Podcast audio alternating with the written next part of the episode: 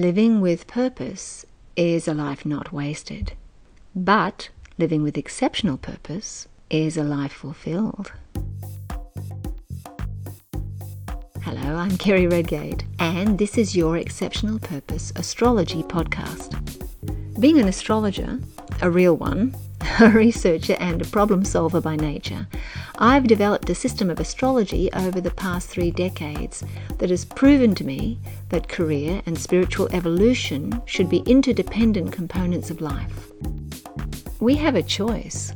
We can live through our powerful spiritual consciousness, which means being useful in the world, or we can live through our habitual ego nature, which relentlessly repeats the past, which is, of course, a waste of time.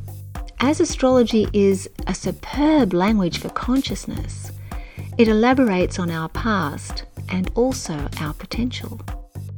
Well, even though this podcast is not an astrology course per se, I am going to be sharing with you some of my research and insights regarding particular facets of my astrology system to give you a richer understanding of the significance of living a more deliberate and purposeful life.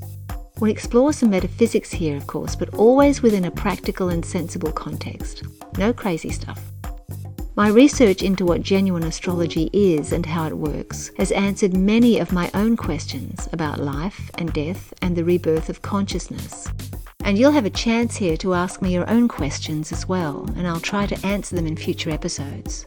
So please join me here to expand your consciousness just a little bit more and to hopefully be inspired to reach for a greater version of your place in the world. You can live with an exceptional purpose. It's actually your birthright. Thank you so much for listening, and I hope you'll be back. And in the meantime, please remember the worst thing you can do to the world is not have faith in yourself.